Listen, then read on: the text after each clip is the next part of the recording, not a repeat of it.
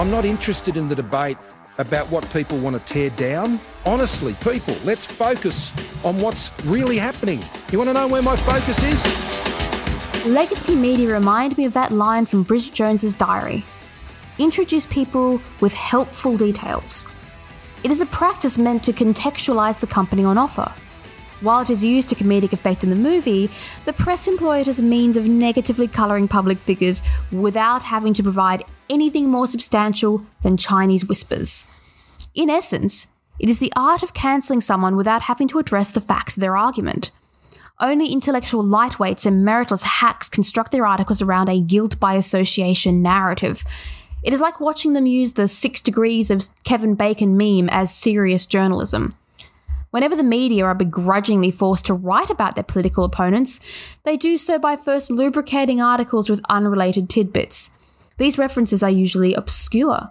It could be that someone made the universal symbol for OK. They are at a party with a controversial figure.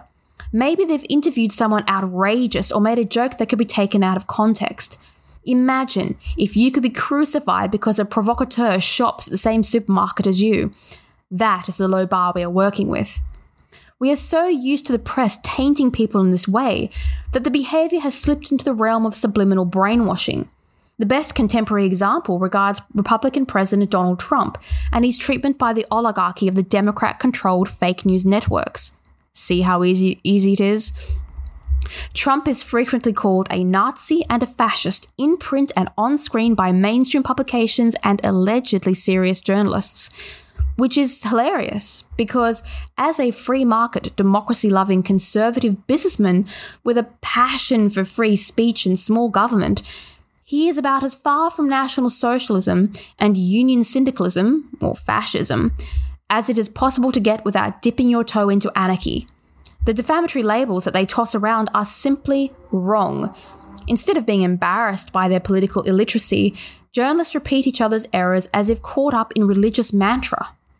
Being wrong suits the fragile narrative that they are trying to sell, and no one is immune to their pathetic antics.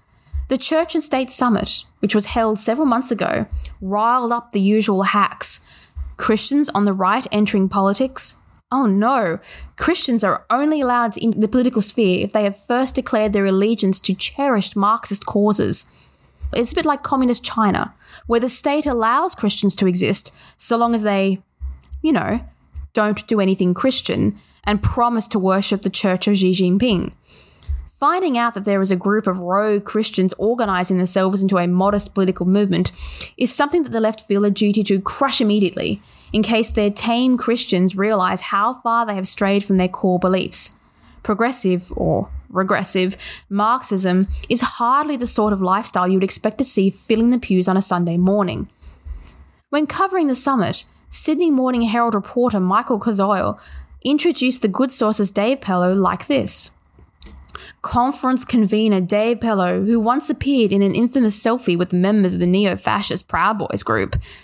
The suggestion being that because someone took a selfie, they must immediately absorb, condone, and actively endorse the other person's politics. This is false.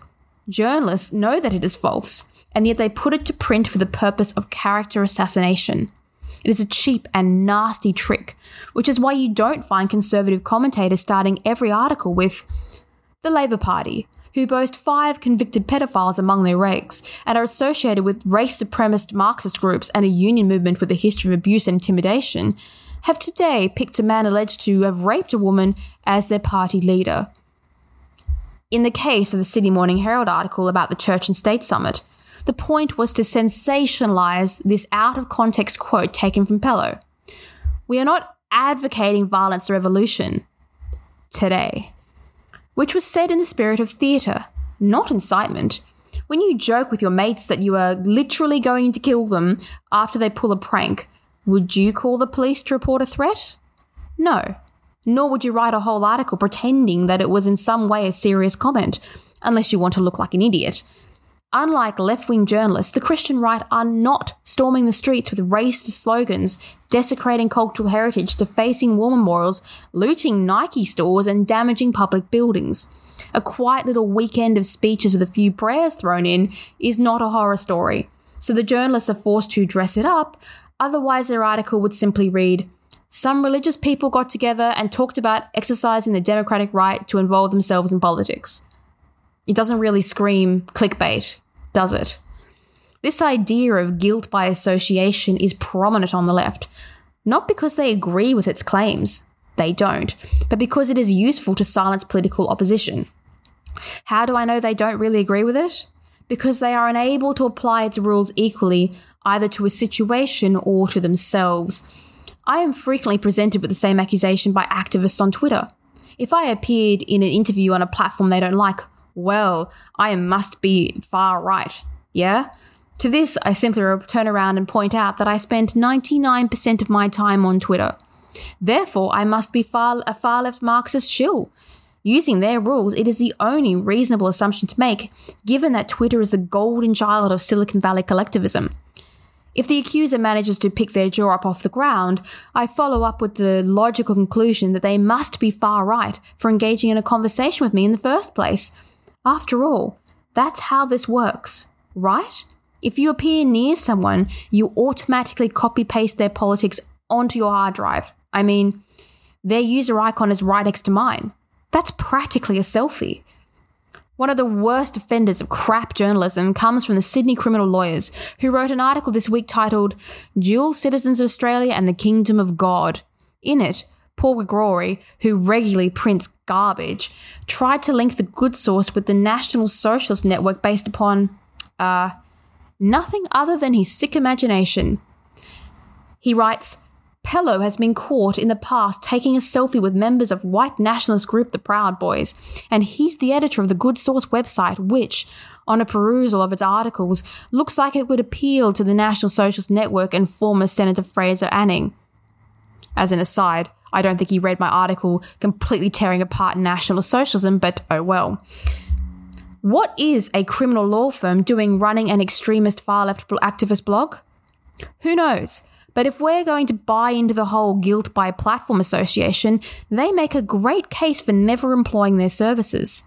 Politicizing law is the beginning of the end for democracy. It breaks the fundamental separation where law is meant to act independently and without prejudice for every citizen. Publishing a blog like that makes their outfit look like activism piggybacking on law for political vanity. I'm not saying that they are, only that they're taking a selfie with a political movement that killed more people than any other philosophy in history. Maybe journalists behave this way because they fear for their own weakness of character. It is possible that they lack an ounce of independent thought and will affix themselves to the nearest surface if offered a glue stick. For everyone else, that is not how discourse works. Refusing to talk to each other is exactly how a society becomes radicalized. Incidentally, this is actually the point of Marxism. It is trying to manufacture disaffected, angry fringe groups of youths who hate each other enough to overthrow democracy and replace it with a dictatorship. No wonder they came after the Christians.